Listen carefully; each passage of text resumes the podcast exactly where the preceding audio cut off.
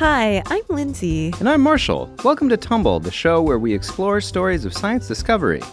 Today, it's our last favorite old episode for you because we are starting on season 5 of Tumble on October 4th. We can't wait to share the first episode with you.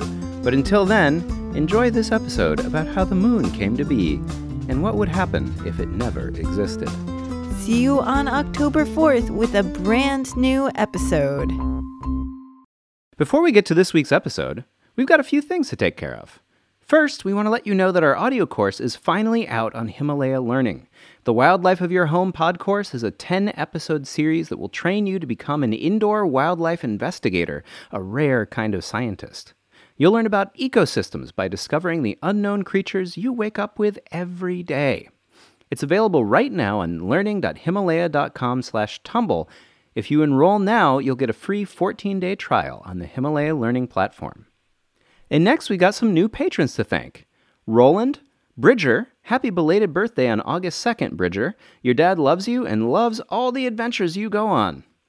Isaac and Aurora Lang, Ian Skinner, Aaron, Holly, and Charlotte. And Charlotte, happy birthday on August 15th. Keep learning and asking questions. Your mommy loves you.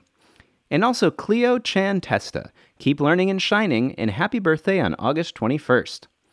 There are also some more not new patrons with birthdays coming up.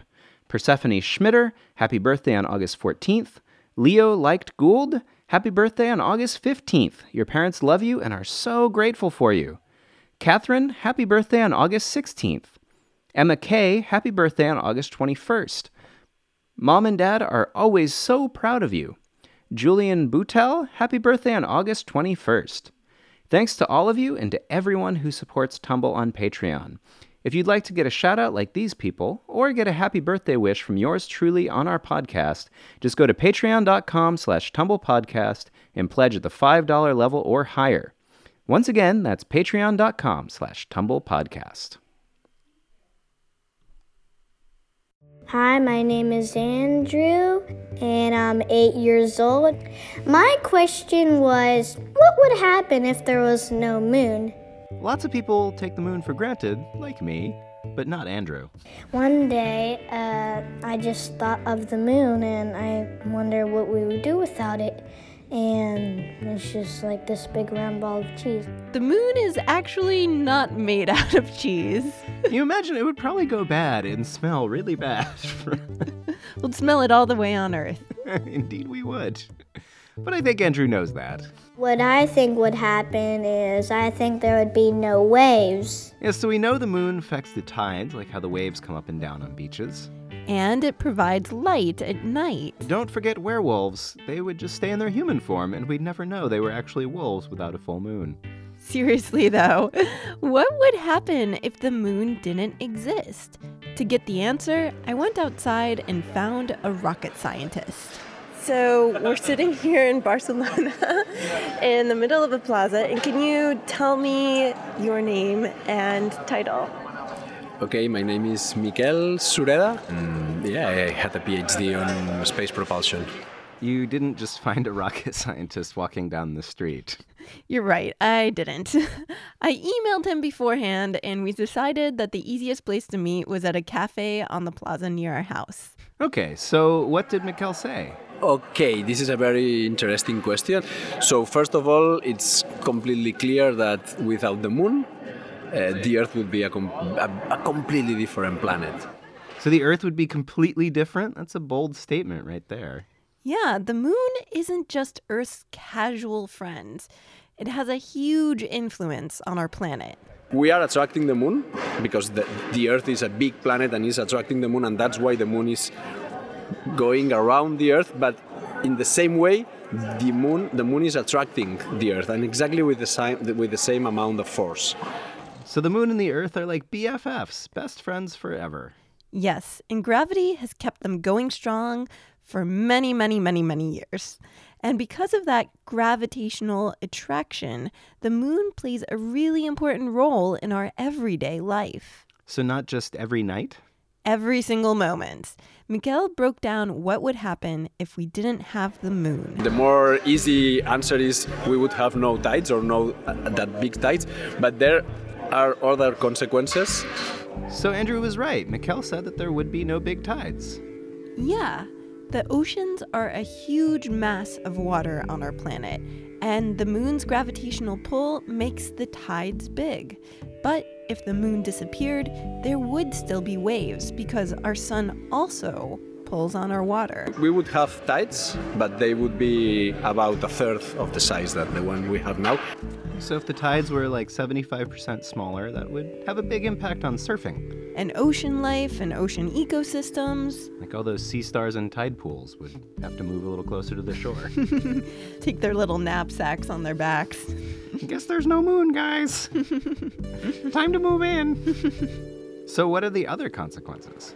The day would be really, really, really shorter because the moon has been stopping the Earth, the rotation of the Earth. So probably the day would be maybe only five, six hours long. Maybe one hour of school per day and one nap per day. I don't know, it, but but life would be very different. Whoa.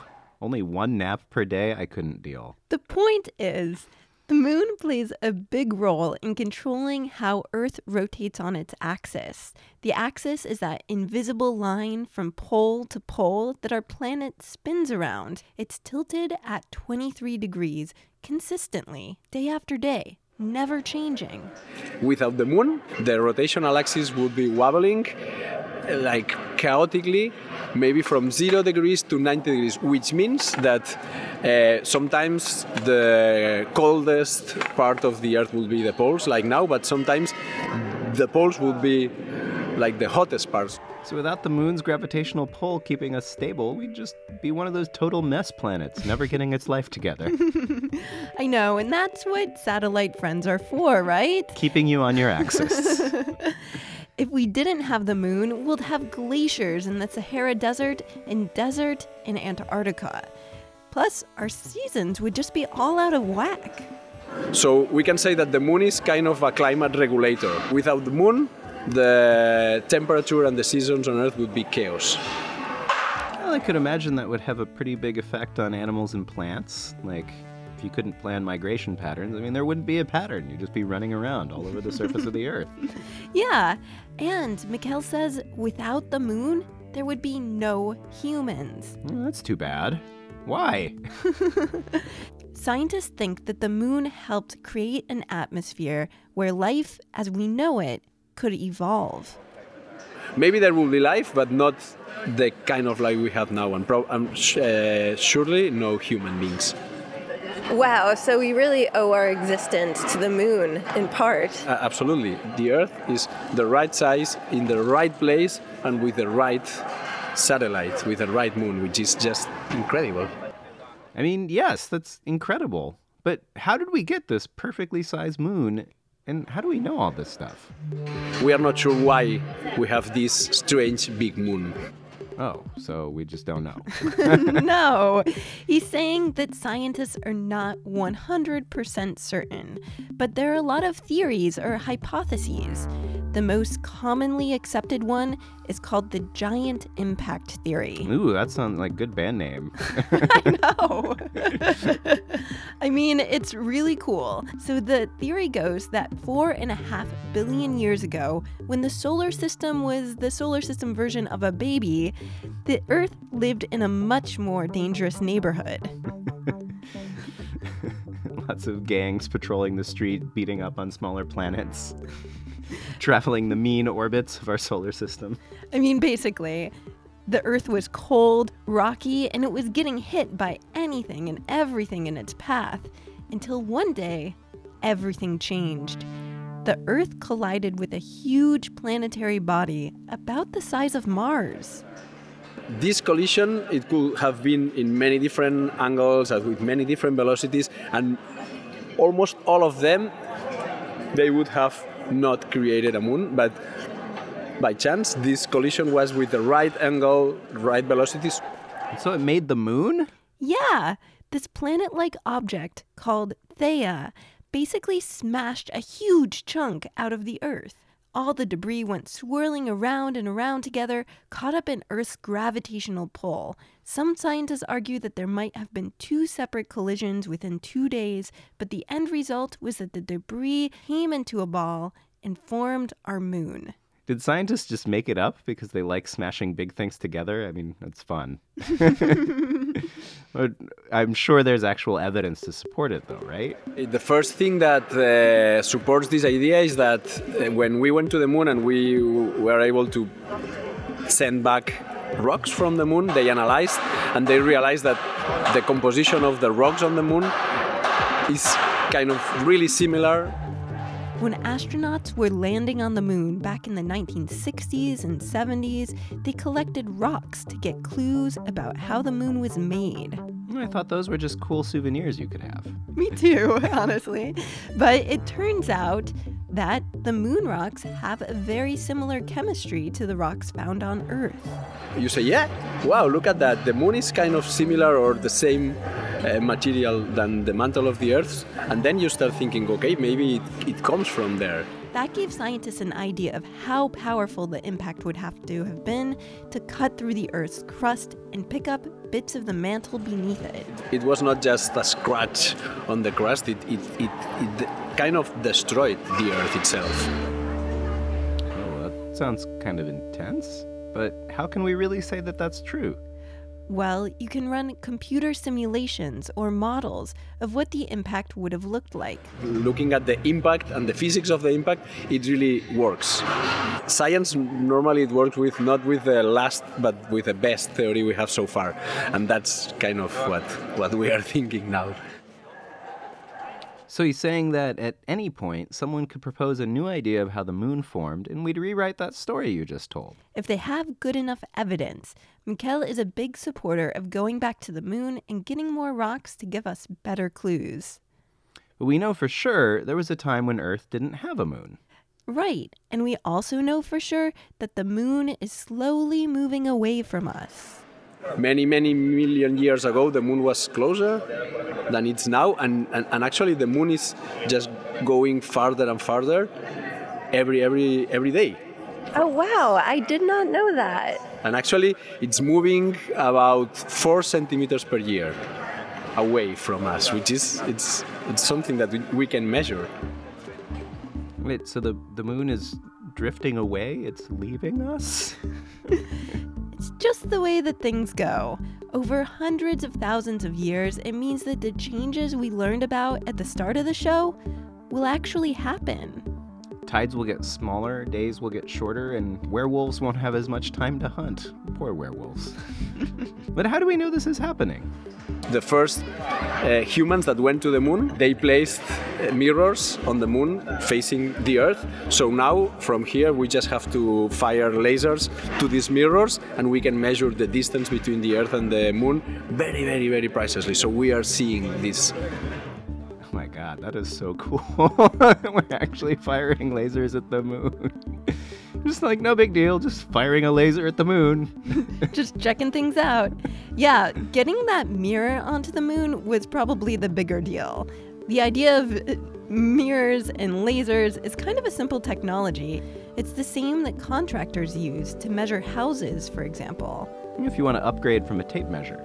Yeah, because we don't have a big enough tape measure to get to the moon. this one goes to 200,000 miles and four inches. Yeah. And then it snaps back really hard. Like, oh, I just moved right out of that distance. We can't know. I think the point is that now is the time to stop taking the moon for granted.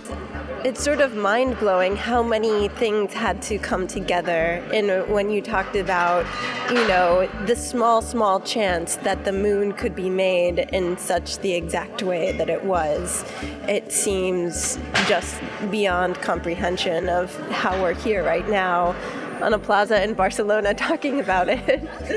that's com- and looking at the and the beautiful uh, moon. Yeah, yeah, yeah. That's that's that's amazing. And we can say that the universe just made us because it needs someone to understand it.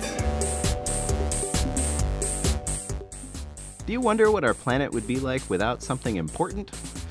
like, what if we had no sun or no oceans? How would life be different?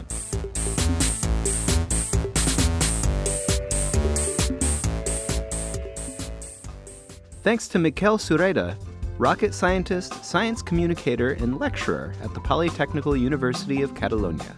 Also, thanks to Andrew for his awesome question. Sarah Lentz is our editor. I'm Lindsay Patterson, and I wrote and produced this show. And I'm Marshall Escamilla, and I make all of the music. Thanks for listening, and join us next time for more stories of science discovery.